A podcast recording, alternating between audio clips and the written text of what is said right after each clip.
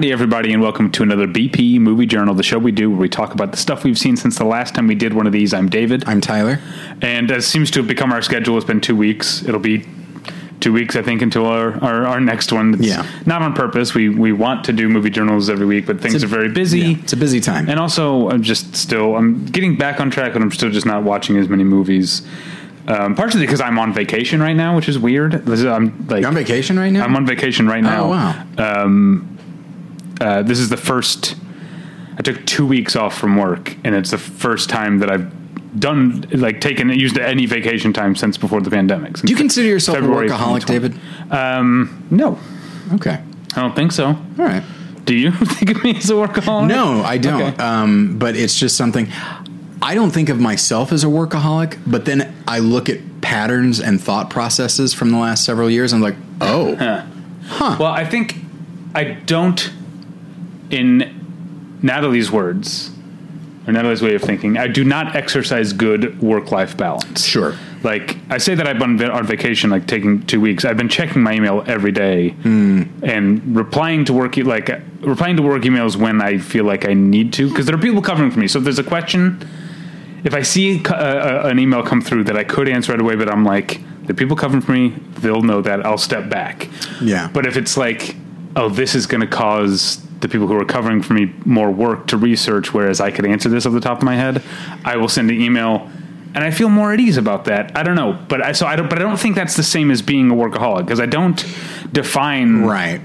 I don't define my life by Yeah. my it's a boundary. It's a boundaries issue. But it, in some but it also like it works for me. I don't know. This sounds like me like saying I'm a gambling addict who has a system or whatever. but it, like it it works for me. I have found that if I try to go a whole weekend just stepping away from my work email, it causes me more anxiety than if I just check in every once in a while because I will catastrophize. I will if I'm if I don't check my email for 12 hours, I will think something terrible has happened. I've some fuck up I made has come to light and everyone is Oh, like yeah. mad at me and I like so like it's easier on my brain if I check my email regularly. if I get, I don't necessarily get work email often, but, and if I'm being honest, if a student emails me, it's not super urgent. Um, but if but if my boss emails me, um, I feel like I don't necessarily assume that I've done something wrong, but I also don't not assume it. Yeah. Um, and I feel like I need to know what the issue is if there's an issue. And there's like, oh, they're just updating about a screening or something like that. But like, Right. it's like I need to know if there's an issue and if, and even if it's not urgent, it's like, well, if I respond now, I've done what I I've done my part Mm-hmm. and it's done. It's over. As opposed to like, oh, I'm not going to get to it for two hours. That's two hours of worry. Yeah. Then that's two hours of a thing. Even if even if I know that it, it it's something that requires a response, but it's not a problem, then it's well, it's just a thing to do. Mm-hmm. And there's a good chance I'll forget in two hours. As you know, I'm not great at responding to. If I don't respond immediately, there's a there's I'd say a, an 85 percent chance I'm never responding. Um, I also in my work work I have implemented a task that I use when I'm emailing you with cer- with a certain vendor that we work with. oh, okay. I have come to the realization I cannot ask two different questions or uh, ask for two different things to be done in the same email. That's- they they have to be separate emails, and I got that from you. It's it's one thing per email. It's either Yeah, that's true. um, anyway, so uh, yeah, so I haven't taken a vacation since I went to uh, Vegas in uh, February of 2020, uh, and I was supposed so last September. September of 2020, Natalie and I were supposed to go to Buenos Aires. That's right. We obviously had to cancel that because of COVID, but the airline made us reschedule like within a year. So we had it scheduled for this September. Still can't go to Argentina because of uh, of COVID, un- unfortunately. So, but we decided to like. Were you able to reske- reschedule, or did this that time, just I go think away? this came up on the podcast before. This time they finally let us just get a refund. Okay. Which was, uh, yeah, because I think we talked about this before on the podcast. But anyway, um, but we decided not to like cancel our vacation days to just take a vacation because other things are open, like and available to vaccinated people in certain parts of the country. So uh, we decided to, instead of doing a two week trip to Buenos Aires, we're doing three mini trips. So we went to Sure. Seattle for a few days, came back, went to Solvang, wine country for our anniversary. Uh, just got back from that yesterday. We're home for a couple days, and then we're going to Joshua Tree to celebrate Yeah. my birthday All right. uh, out, out in Joshua Tree. So yeah, places. the big three four. no, trying to help you here. yeah, no, um, no. I'm about to be 39, and uh, as my mother-in-law says every time I tell her I'm about to be 39, she says, "And holding, right?" I love my mother-in-law. She's a delight. Um, so, uh, so yeah, that's part of the reason that I. It's been two weeks since we've done these, done one of these. I've only watched three movies, so that's part of the like Yeah. at like half of the time I've been uh, out of town. I've also I've been on a plane twice since like being vaccinated. Uh, I mean, I guess four times because you Yeah. know, uh, six times if you count layovers. Anyway, that's not the point. Um, I've taken two plane trips. I guess again more than that. I don't know how do you say that. Two Two round trips. yeah, I guess yeah, two Yeah. round trip plane trips, uh, and I've realized that like my life because Natalie and I are so like during the pandemic, like so generally very observant and cautious. Like uh, even though we've all been wearing masks or whatever forever, I, I I realized like oh, I never had a mask on for more than like forty five minutes at a stretch. Like either you know, early COVID when we were doing like if I was walking the dog around the neighborhood, I'd, I'd, I'd wear a mask. Um, now it's like you know if I'm running into the grocery store or whatever, I didn't wear a mask for like that was it didn't even occur to me. But it's like oh yeah, that's the longest. But now like we're occasionally going to movies and then like a plane like especially you have a layover like you're wearing a mask for like six seven eight hours at a time. Um, I am lucky to be a bearded gentleman because my mask knee is so fucking bad. I have so many like Oh, little man. like I, I don't know if you have if, if you've had that that, No, that mask knee problem. No. but uh, it's been a a real problem for me. The- No. That's the downside of vacation during COVID. The biggest issue for me is just glasses fogging up. It's infuriating. You know, I.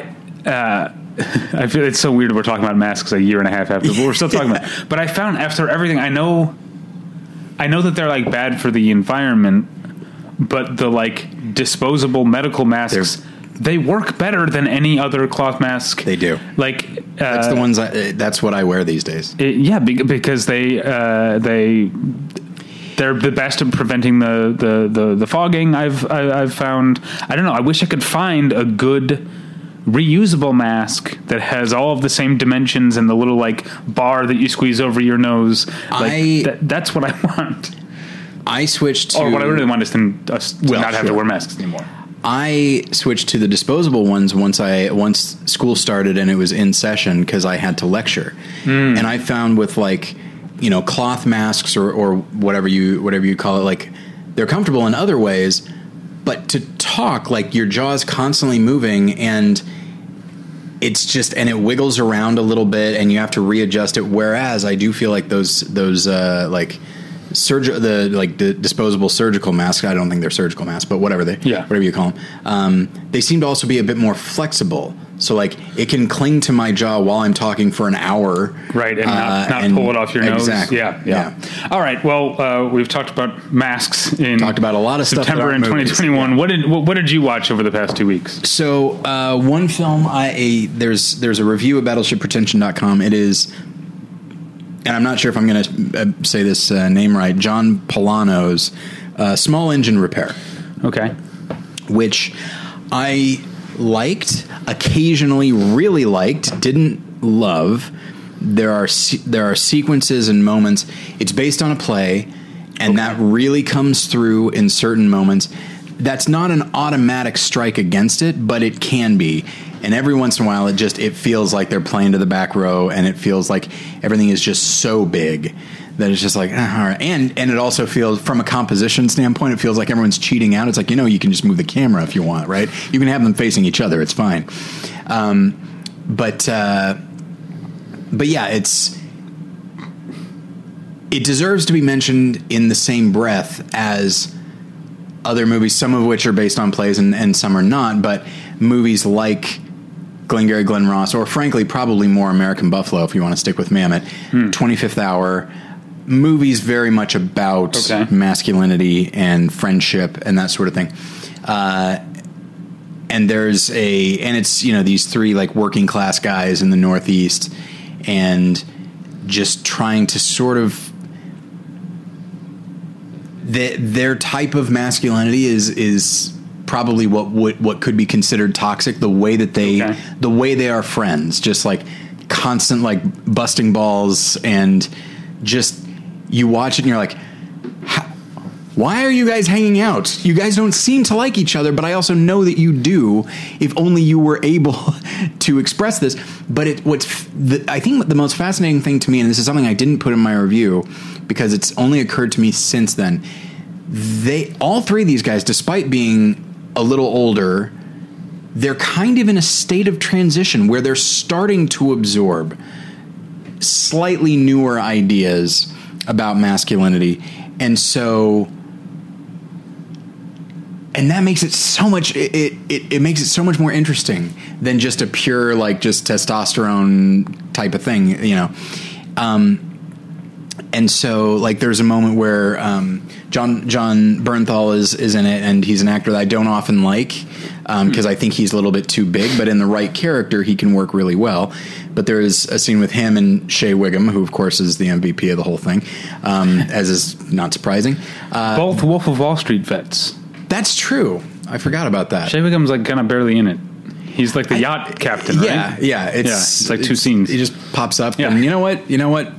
That's it's the best. It's the best scene in the film, uh, uh, Wolf of Wall Street. Um, but yeah, so like they're these two guys, and then John Pollono, the director, he he plays the basically the lead. So these there's these three friends, and like they go out to a bar, and eventually, and and like Shea Whigham is trying to be Jon Bernthal's like wingman, like with these girls, but instead like they and they're telling like funny stories about each other, and you know it's like it's only a matter of time before somebody tells the wrong kind of funny story, and then the others are going to start getting angry, and oh, there it goes, uh, and Jon Bernthal slaps Shea Whigham, and it's just like it's really jarring, and immediately after he like pulls him aside he goes hey man you know i'm really sorry about that. He goes and Shea Whigham like looks like he's about to cry and goes that was totally wrong of me. Like and you feel like 10 years ago that wouldn't have happened. Right. but other guys in the bar see that happening, so of course they just start calling them gay and all that sort of thing. And then the fight breaks out uh, with strangers. And so it's just that to me is is maybe the most interesting thing is seeing this masculinity in transition. Uh, the film goes some weird places, and I don't think it always does so in a smooth way. Um, I don't know when when John Pollono, uh, Pollono uh, wrote this play. I don't know if it was his first play. It often feels like that, but there are enough moments in the film to recommend. Uh, you just need to be ready that like this is you're dealing with characters that you're probably not going to like very much, but the performances are still there, and and some of the concepts are really effective. Yeah, When you were saying about the just waiting for the wrong story to be told, Yeah, reminds me. Okay, first off, we should do an episode on great scenes in bad movies. sure. I, I feel like we. I feel like we may have done that I already. mean, I, we've Yeah. done nearly like 750, Yeah. 760 episodes. It's been, yeah. Um, but there's a, did you ever see Guess Who? The remake of Guess Who's Coming to Dinner No, I with did not. Ashton Kutcher and Zoe Saldana and Bernie Mac? Um, but there's a scene where Ashton Kutcher, because it's like the race reversed, Guess Mm-hmm. Who's Coming to Dinner. There's a scene where Ashton Kutcher is at like dinner with Zoe Saldana's like extended family. Yeah. And they're like going, and they're like, come on, you must have heard some black jokes from your friends in like in your time. And so they're like, tell us some of the jokes you've heard. And so like, it's the most uncomfortable because he tells a few jokes and like, the characters are like, ah, that's a good one or whatever, but you're just waiting the entire scene for like, he's gonna go too far, Yeah. he's gonna tell the Yeah. wrong joke. It's such a great scene in an otherwise That completely great. forgettable movie. And of course, Bernie Mac, uh, you know, Right, yeah. uh, dearly missed, but uh, Yeah. he was always so good at like having that kind of humorous intensity uh, Yeah, at yeah. times. But uh, okay, so what did you watch? Uh, so I watched the. Um, I have come to the films of Alejandro Jodorowsky uh, in the most backwards, out of order Okay. way. The first one I ever saw was Santa Sangre. I don't think I've seen any of his films Okay. actually. So I saw Santa Sangre years ago, and then I saw during the pandemic. I watched this new newish documentary, Psycho Magic, which is terrible, Okay. by the way. Um, which means so the two that he's best known for are El Topo and Holy Mountain. Still haven't seen those. Now I went all the way back to the beginning and saw his first film, 1968's Fando y Lis, or Fondo and Lise, um, w- which uh, is is kind of like a lot of his films. Well, I think okay. I, from what I understand from reading about Fando y Lis, is that it got a lot of comparisons, rightfully so, to Fellini at uh, at the time because he's very much in, into these like presenting these these sort of big, almost kind of like dreamlike uh, circus like tableau, you know. Um, and I think there were so I think there were a lot of like oh this is lesser Fellini so I feel by then I don't I'll have to watch El Topo and Holy Mountain to see how much of this is a gradual progression or how much it feels to me like an immediate one because the next film chronologically that I've seen is Santa Sangre which is still Fellini esque but very much has his like Jodorowsky be like no I'm going to be like the darkly gothic like bloody horror adjacent Fellini Okay. and Fondo Elise isn't that yet. It's it's about uh, a, a young uh, couple. Um, the woman is uh, paraplegic and needs to be like uh, carted around. She's like in a wheelbarrow or whatever. And they're it's based on like a sort of um, a, a- play from the time that's like an experimental, like non-narrative play. So it's basically about two young people who are trying to find this mystical land where they'll find enlightenment or whatever, and, and they're just traversing the mountains and they keep coming across different. Uh, weird groupings of, of people like there's a group of old ladies playing bridge or cards or something like that on the edge of a cliff, and next to them is like uh, a husky guy in his underwear who, to whom the ladies take turns very uh, sensually feeding hard-boiled eggs. That's one of them.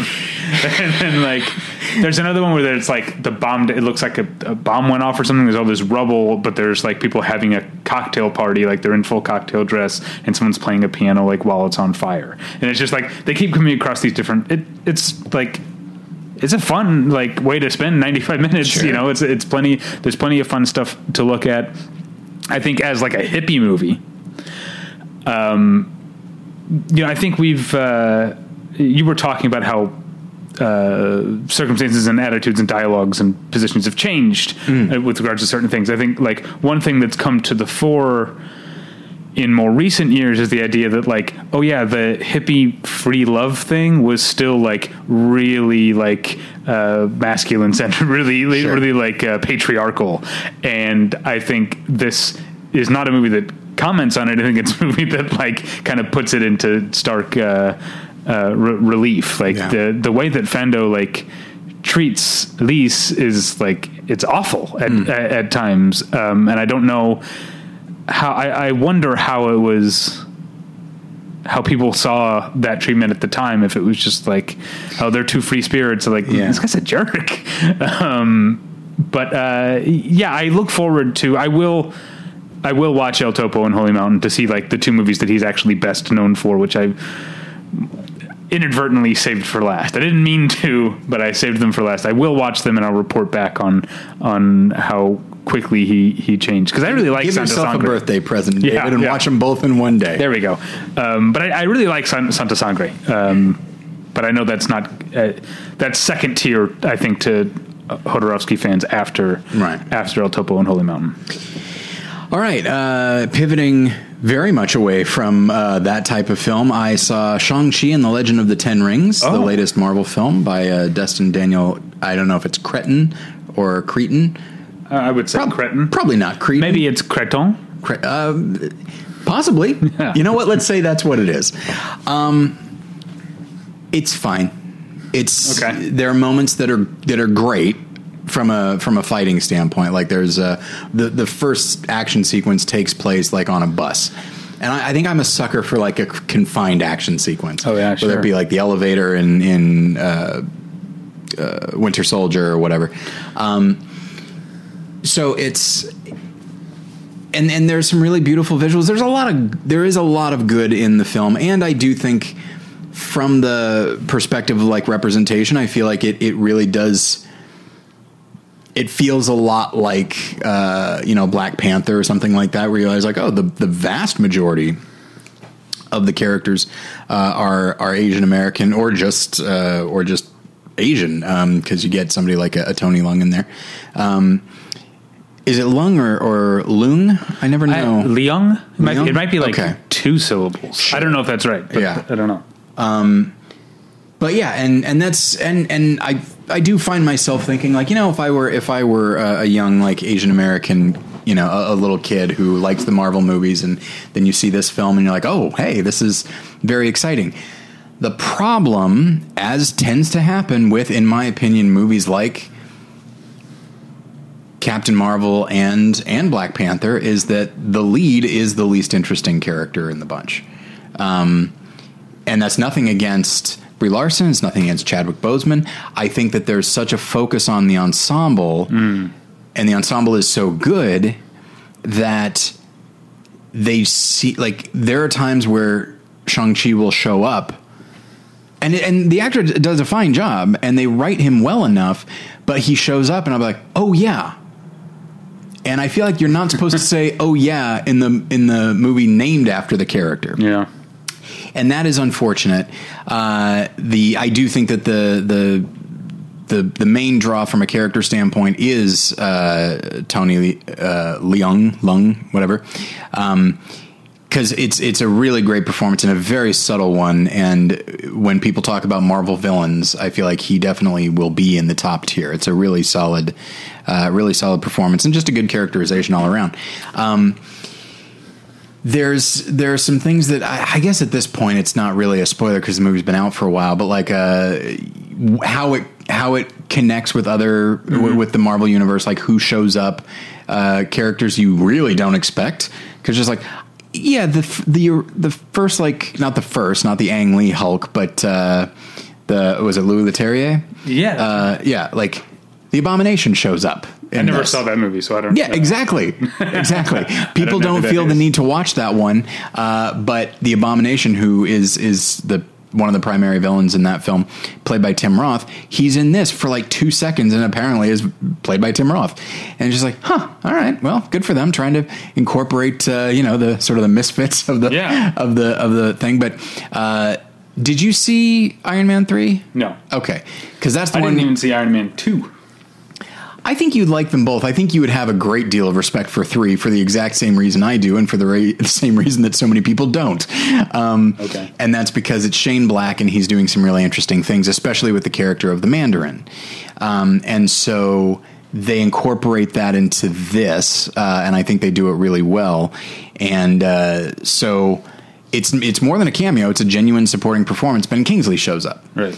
uh, and there's a moment where they're driving along and they stop and uh, they're kind of in this fantasy world uh, and so like there's these very strange looking horses that that pass by and uh, Ben Kingsley goes what's he looking at me for which is a line from Sexy Beast, by the way. When he and when he and Ray Winstone are in a car and a bunch of goats go by, and and Don Logan says, "What's he looking at me for?" And I and I laughed in the theater. Yeah. It was it was a pretty full theater, and I was the only one that laughed. I and wouldn't have got it, but that's I felt both superior and inferior at the same time, uh, and uh, good for them for incorporating that. Uh, I but love yeah, how game Ben Kingsley I is. Because I, think about him as himself on The Sopranos and Oh, how yeah. funny. Fuck. And it's so funny on that show. and for that reason, I do. For, well, for a few reasons, but f- I really think you would enjoy Iron Man three because the whole point is that his character, like when he's playing the Mandarin, Mm-hmm. it's great. It's like really chilling, and it's a really good characterization. And then when you when he plays Trevor Slattery, Mm-hmm. uh, it's even more delightful. Um, but yeah, so spoilers, I guess everyone. Sorry about that uh, for Iron Man three as well as Shang Chi. Uh, this character shows up, but it's not. It's a fun reveal, but it's also it's kind of common knowledge at this point, and Okay. the film is good, not great. Uh, I don't feel like I'm going to return to it, but I'm interested to see how it plays into the larger universe. that's too bad. I was looking forward to liking a Destin Daniel Cretton film. Creton. you might like it more than I do. Again, I, I think But he, that's a, the thing you talked about, like the fight sequences. Is is he like what in short term twelve or Just Mercy? sure. you know, because there was Neither uh, of which I've seen, by the way. who was the director? Luc, the uh, Argentinian director Lucrecia Martel, like Mm-hmm. talked about how Marvel approached her about making one of their movies, and basically said like. Marvel told her like, "Don't worry about the action. We'll do that for you," and Yes. that's like that bothers me. That that absolutely that comes through more even more in Black Widow, where like you it, it looks like there's two different movies happening. Here so- I, they they integrated a little bit That's better, but I have no I have no doubt that like the the stunt coordinator and the choreographer like played just as big a role, if not bigger, than the actual director. But it's, it, I think it's even before that. There's like a pre-visualization director who's like Sure. just mapping out the action sequences before a, a single like frame of digital film has been shot. That's why like I haven't seen The Incredible Hulk, but like Louis Leterrier makes sense for an action movie. Yes. He's an action director. That Yeah. Um, anyway. And even somebody like a Kenneth Branagh for the first Thor makes a certain kind of sense. Yeah, he yeah he did. But um, yeah, now it just seems like they're like picking up just. They're trying to get cred by sweeping up like uh, name like uh, lauded indie directors. we talked about it in the fall movie preview, like how uh, Bassam Tariq is that his name uh, is seems to be very likely going to be the Blade director, and it's and like, I'd rather get another mogul Well, movie. and Chloe Zhao, like I saw a trailer for Eternals, and she's directing that. And while it definitely does seem to have a more striking visual sense than other Marvel films, and I think of of of her and and Nomadland is a particularly visually gorgeous film, but at the same time, yeah, it's like on one hand, good for her. This might uh, this might open some doors. I also think that Oscar for Best Director probably was going to open some doors too, but. I'm definitely getting to that point where even when it's a Marvel movie I like, I just feel like it's a shame because they're only at best a, a really distinct director is going to be able to bring maybe like 35 to 40 percent of themselves to that film. Uh, all right, let's move on to um, a movie. Uh, It's normally the kind of movie that I don't uh, talk much about on here because it's the we've talked about like human interest documentaries, the kind of documentary that I've lost some patience with. Not as much as the biographical documentary, which at this point I'm just like, I've, I've just like I've, I've been fooled too many times, especially with like because you know like Todd Haynes has a Velvet Underground documentary coming out, and it's like but like also Jim Jarmusch made a Stoo- Stooges movie, Yeah. and Edgar Wright made a Sparks movie, and they were both just like run of the mill rock docs, and so like I'm not getting fooled again with the Todd Haynes movie. Anyway, but this isn't a biographical documentary.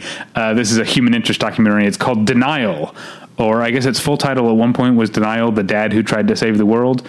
Um, and it's basically the filmmaker's father is a CEO for an energy company in I'm already forgetting Vermont, I think, um, who's trying to like push for like this change in how we think about energy in terms of like with climate change coming and moving towards renewables and stuff like that. And then about 25, 30 minutes into the movie, uh, his dad comes out as trans- transgender. um, it's a it's a huge twist, and also I'm but I'm also movie savvy enough that I'm like this happened before they started filming, and he, I think he intentionally waited until half an hour into the movie to make it seem like a sudden new thing. But I'm, you know, I, I, I don't like being manipulated like that. But it it does actually serve a point because the movie then starts to track these two things at once. This, uh, uh, I guess, woman's um, uh, uh, it's it's weird, like because he still calls him dad. That- but that was my question. But they stay. Yeah. They, they say, and the film like the the film starts referring to her as she after Sure. after that come up but you still hear like family members saying he and that actually is part of the like the movie's overall point is it's looking at climate change and this woman's transition and saying and and and saying like it's it's taking the way that the family is having a hard time adjusting and sort of extrapolating that to the way the world is going to have to adjust like climate change is happening and we're going to have to change Right. the way we do things and it's going to take a long time because people are resistant Yeah. and actually you're seeing that play out in miniature in this family who are like uh, supportive but also like making it about themselves at certain points and i like the direct the director is not um too vain to show himself be kind of being kind of petulant in his reactions Yeah. and and child and sort of regressing to childhood in, in, in certain ways um it's an it's an interesting tack that it takes. Uh, it's it feels very um, like it it feels like it's made for a TV or made for like a streaming or I think it did play theatrically like at I don't know I can't remember where um, festivals but it's on Canopy for uh, free if you have Canopy through your library. Um, He's such a great service. uh, I love it. Yeah. Um, so yeah, that's how I saw it. No, it was actually kind of a weird thing because I, I had heard it had been like on my radar as a climate change documentary, which are things that I tend to like. Almost case in point, things that I'm like, I should probably watch that, but I don't want to because it's going to like scare me and upset me. But it was like under, but then I was on Canopy and it came up under like the LGBTQ banner, and I was like, Right. "What the fuck?" Because I didn't know this about the uh, the movie. I just knew it as uh, being a climate change movie. Um, so yeah, uh, pretty interesting uh, Okay. stuff. And it um, sounds like a little bit more than your average human interest documentary. yeah, yeah, it has a really interesting tack, and also yeah, the um, uh, because this person's dad is the CEO of her her company, and actually is um, the first out transgender American CEO of any of any company. So that's interesting. Getting the smile and confidence you've been dreaming about, all from the comfort of your home, isn't a total mystery with Byte clear aligners. Just don't be surprised if all your friends start asking, What's your secret? Begin by ordering your at home impression kit today for only $14.95. Byte clear aligners are doctor directed and delivered to your door. Treatment costs thousands less than braces, plus, they offer flexible financing, accept eligible insurance, and you can pay with your HSA FSA. Get 80% off your impression kit when you use code WONDERY at Byte.com. That's B-Y-T-E E dot com. Start your confidence journey today with Byte. Uh, what else did you watch? So we're getting into my next two movies are are rewatches, but it has been a while. Um, so in my uh, diversity in cinema class uh, this last week, we talked about depictions of Irish Italians, not Irish Italians, Irish comma Italians Right. and Jews. Um, which is to say, like groups that are now grouped together with white, Right. But for a while, for a long while, were really not. Um, our old uh, classmate Zach Believa is making a documentary about treatment of Italians. I haven't. Uh, yeah, I wonder how Zach's doing. I guess you could tell me off mic. yeah, he's uh, he's here now. Like he, I think he lives in Ventura or something like that. But uh, yeah, if I weren't so damn busy with everything, I Yeah. would say, hey, let's get some coffee. Um, but anyway, and so uh, I I wasn't sure what movie I was going to show. I was curious. On the syllabus was The Quiet Man because it's just like, well, I've never seen it, and it's an opportunity to see a movie that I haven't seen. Um, but the more I thought of it, it's like, no, I think I want to explore uh, explore like specifically the the sort of an aspect of the Jewish experience uh, on film. So I was going to do The Pawnbroker, which I love, um, starring Rod Steiger. Uh, but eventually I landed on David Mamet's Homicide, partially because I knew that one, maybe more than any other film I could pick, wi- could really. Frankly, frustrate the the class. Yeah, that's a great. Uh, I like that impulse because Yeah. yeah. it's not. Uh, it's definitely uh, going to push some buttons. Yeah. I, I think it's a great movie, but also I understand why yeah. someone might bristle at it as well. Yeah, for a few reasons. One is it's Mamet speak, and somebody certainly had a problem with that. Somebody said, like, why are they talking like that? They didn't say it during the movie, thankfully, but afterwards they're like, everything seems so robotic. I'm like, yeah, I get it. I totally get what you're saying. Um, but it is such a man. What a f- and I haven't seen it in a while. This is probably my third time watching it.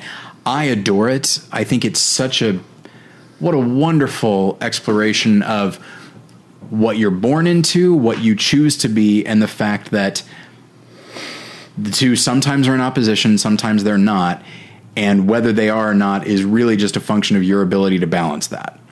Um, and so you have Joe Mantegna in what could seem like a really straightforward role, but uh, this idea that he he literally has two cases: one very much his priority as a cop, and the other a, an unexpected priority as a, a Jew, and he starts to and he throws himself so much into the latter and you're surprised that he does it but you also realize that like No, he. This is this is an aspect of himself that he's been suppressing for so long that now he doesn't have to, and in fact, he can embrace it, and he jumps all over it, only to find that that's even more complicated than he thought. And once he hits that complication, he pivots and goes over to the the life that he's been choosing for so long, which is as a cop. Um, and in, and at the end of the film, it's actually quite tragic because neither one really work out for him Yeah. because he's torn. And it's I think it's one. It, wonderfully structured. I think Roger Deakins shot it. I think it's a great looking movie as well, um, and uh, a solid cast of like all like every single cast member has been in another David Mamet film, at least one. Um, and it's uh, man, I really, I listeners like I feel like I don't know how much we talk about David Mamet outside of Spartan. I don't know how much we talk about David Mamet as a director, but man, like he, when he's when it's working, and I think it often is. Um, I know. I think I like House of Games more than you. Yeah, what's the last thing he directed? Because I didn't like Red Belt. I don't know. I, not, neither of us like Red Belt. I don't know the last thing he actually directed. We saw that together back, it- back when we used to go see movies together. That's right. Back when we used to do anything together outside of uh, podcast, um, I feel like he did some TV. I feel like he maybe made like a TV movie or something like that. But I feel like the last theatrical thing he did might have been Red Belt. Uh, he made a 2013 TV movie. Oh, he directed the Phil Spector movie where, where Oh, Al Pacino right. played Phil Spector. That's right. I assume he wrote that as well. Well, let me click. Okay, I'm sorry, I'm find out. Yeah. Okay. it as well. uh, that's interesting. That makes me that makes me more interested. I'd love Yeah. to hear. I, I like Oh, and Al. Pacino doing Mamet dialogue. The Unit, that was his TV show. That's that he- right. Yeah. yeah. Uh, but yeah, Red Belt is the last like theatrical feature film he directed. and That was 2008. and that's unfortunate because like uh, that's something I would love for him to put behind him. Um, but uh, but obviously, like State and Main, Spanish Prisoner, like I, I feel like Oleanna. I think because it's he adapted it from his own play, and I think he was too close to it. And I think as a movie, it doesn't work super well. Yeah, no. Um, but yeah, so Um, all that is to say that like listeners, if if if you're not that acquainted with David Mamet as a director, Homicide, I would say Homicide's a great place to start, but it's almost all downhill from there. Uh, I think that is, the, I think maybe even more so than Spartan. I think that's the pinnacle. And I think we said that. Do you remember a million years ago, you and I were on the Criterion cast to discuss Homicide? And House of Games, I believe. Oh, and House of Games. Yeah. But do you remember when we recorded? It was like eight o'clock in the morning. yes, that's right. which is not like still early for me. Not as like now that I'm older, I get up earlier. But like this was, I was still like in my twenties. Back then that was very early for me. Yeah, and I like, it, but it was because like Moises was hosting, and he was in Austin. I guess so it was like. 10 a.m. his time was Yeah. the only time he could do it. So like I remember I like picked up coffee and donuts and Yes. came to your house at eight o'clock in the morning. We really made a day of it. It worked out great. yeah, and then I probably went home and went back to sleep. Yes. Um, But uh, yeah, all right. So moving on, my final movie, the one I just watched last night, uh, is the new film from director Bruce LaBruce. Uh, it's called Saint Narcisse. Okay. and it's uh, um, I will admit the first Bruce LaBruce film that I've seen. My I know him by reputation because he kind of uh, made a big splash in 2010, I want to say, with a movie called L.A. Zombie Okay. which is like from what I understand, I haven't seen it. It's an introspective like art indie zombie film that about 40 minutes of the runtime is also hardcore explicit gay porn. Uh, so it made quite a splash when it came out. Um, and I think we ran a review of the DVD when it came out on DVD at, at battleshippretension.com. Um, Did think- you watch it? No, I think Jack. Remember Jack? Jack Fleischer. Oh yeah. I think he was the one who watched that. he's like a, Um, he's like a chef now. oh yeah, I follow him on Instagram. He's a lot of fun. That's Yeah. awesome. Anyway, uh, so uh, so I knew him by by reputation, um, uh, and I was excited to see his his new film Saint Narcisse, which I will say. Uh, I mean, maybe by middle America standards is uh, pretty risque, but by the standards of LA Zombie is tame. like there's uh, almost no explicit sex in it. There's um, a fair amount of male nudity, but uh, you know, flaccid male nudity for what it's worth. I kind of hate that word, but I think just be, probably because of the, the, the connotation, but it's Right. just such a ugh. but But uh, so it, it takes place uh, sometime in the 1970s, starting in Montreal. There's a, a young man who lives with and takes care of his sickly grandmother. She dies. He uh, then finds in her belongings letters from his mother, whom he was told died giving birth to him. Okay. And turns out, hmm, sounds like I had a mother this whole time, and she lives in this town of Saint Narcisse, Quebec. And so he goes up there, starts asking around, "Do you know a Beatrice Beatrice Beauchamp?" And the uh, the townspeople are like, "Oh, you mean the crazy old witch who lives in the woods?" So then he like goes into the woods and finds his So many sentences you've been saying in the last few minutes don't end the way I think they're going to. yeah. So uh, the movie has this. I could go on just telling the story because it gets there. I could continue to surprise you with plot developments, but that would it would get into spoiler territory. But uh, the movie has it has a very n- now like shot on digital look in terms of how, how the images represented, how the colors look, and, and the and the sharpness and, and and things like that. But the style is clearly influenced by the kind of like cinema fantastique and like mid 60s schlock like the same kind of stuff that Anna Biller's The Love Witch was referencing. Um, but this isn't The Love Witch. It's a it's a different movie. Um, obviously it's a different movie but it's a different type of movie because The Love Witch is like very much homage and living in that space and then has like but yeah, it's like kind of the, the opposite. The love, the love witch, like tries to emulate that era of movies in every aesthetic way, and then weirdly has like cell phones and modern day cars because it takes place in the present day. Whereas this is the obvious, the opposite. This is a movie that takes place in the early '70s, but clearly is shot with modern technology. Um, but I really, I really liked that sort of uh, push and pull, where the the the way that. Um, uh, push and pull. I almost mean literally because there's a lot of zooms, you know, um, and there's there's a lot of like quick montage, and it has that sort of psychedelic feel, but it also has a very, uh, I think, modern um, uh, take on on uh, kink and and and uh, sexual the way that sexual expression might come from different kinds of repression you know that um like the the the town is there actually is a Saint Narcisse Quebec but the the Catholic undertones of that of, of, of that title are are not an accident. It's also of there's a lot of there's like there's a monastery nearby, which in, in like this is where I started to wonder if it was going to get into LA zombie territory because the monastery is peopled by the hottest bunch of monks you've ever seen. They're all total beefcakes, these monks, um, but it doesn't quite get uh, get into that. But it does definitely get pretty pretty kinky. Um, and I was yeah, I was really uh, into it, really fascinated by it. Um, the main actor, whose name is something very French. Um, or French Canadian, I guess. Felix something or other. I, uh, fuck, let me look up his name because that's going to make me feel bad. Um, Felix Antoine Duval um, is apparently he's acted before, but he's also a stuntman, and I think that like plays into what Bruce LaBruce is casting him for, which is like physicality. I Yeah. think like there's there's a lot of um, uh, there's a lot of looking at his body. Obviously, the camera looking at his body, Sure. but there's also a whole lot of himself regarding his own body, um, and and I think having a very not just physically fit but physically agile and capable uh, performer um, plays into that. I was really fascinated by the movie Saint Narcisse, and yeah, if you're someone who's worried about explicit porn showing up in your movie, you can watch Saint Narcisse. It has there's some kinky sex, but it's not literally explicit like hardcore porn.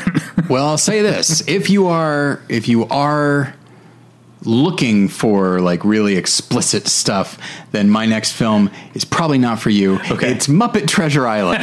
um, I uh, recently I started listening to the audiobook of Treasure Island. I've read the book uh, a couple of times in my life, and uh, it's just a. I, I've always thought it was a really solid uh, book, and I, I was just interested to uh, read it again. Then I remembered I don't have time to read things, but I do have a commute, and so I uh, started listening to it. and thought like this has been adapted many times, uh, and I'd be interested in in uh, watching some of those adaptations. And I was like, well, the one I'm probably most familiar with is Muppet Treasure Island from 1996, and so uh, it's on Disney Plus. So I was like, I'll throw that on, um, and it was something I liked at the time. And from an art direction standpoint, and actually from the music standpoint, I think is actually pretty solid. But what's interesting is, you know, when you think of the Muppets, obviously there's a fair amount of meta humor, and and I feel like there, there's a there's an adult quality to the Muppets, and I don't mean adult in the sense of like like inappropriate uh, for Like children or LA anything Zombie. like that. Yeah. Exactly. um, I think of just like there's a sensibility, a, a, often a sense of humor that underscores all of that, and then. You know, obviously with Muppet Babies and then Muppet Christmas Carol, like they started really gearing more towards uh, kids, but I feel like Muppet Christmas Carol, especially, is still pretty watchable. I feel like it balances things. You get to Muppet Treasure Island, and the goofy Muppet stuff, it's hard to explain. It feels perfunctory. It feels like they're doing it because it's what's expected of them. Whereas the straightforward adaptation of Treasure Island, they seem much more interested in that. Uh, and and taking and sanding some of the the edges off because it is a very violent story, um, and so yeah, in a way, like for example, uh, like they have Kermit as Captain Smollett, and they don't really do anything with that. They just it's just a straightforward like the character's written in a very straightforward way, and they just have Kermit play him. They have Miss Piggy play Benjamina Gunn, like the the uh, the castaway. Um, and they do a little bit more with that, but for the most part, it just it's hard to explain. Like as a Muppet movie, I feel like it's it's really wanting. As a Treasure Island movie, not bad. Um, but that's the thing is because of the Muppet part, you can't really take the Treasure Island part 100% seriously. So I feel like it, I, I feel like it doesn't, unlike Muppet uh, uh, uh, Christmas Carol, I feel like it doesn't balance the elements well. And I wind, I think it winds up being mostly a, a failure. I think it's not a bad looking movie actually. Um, and again, uh, costumes and, and art direction, like it all works pretty well. But for the most part, it's, uh, yeah, like it's something that I liked uh, when it came out because even at 14, I, I liked the meta aspect of, of the Muppets, but you watch it you watch it now and it's like oh this this could actually it could have gone further in either direction and it doesn't. And so it winds up being just like a bad mix of both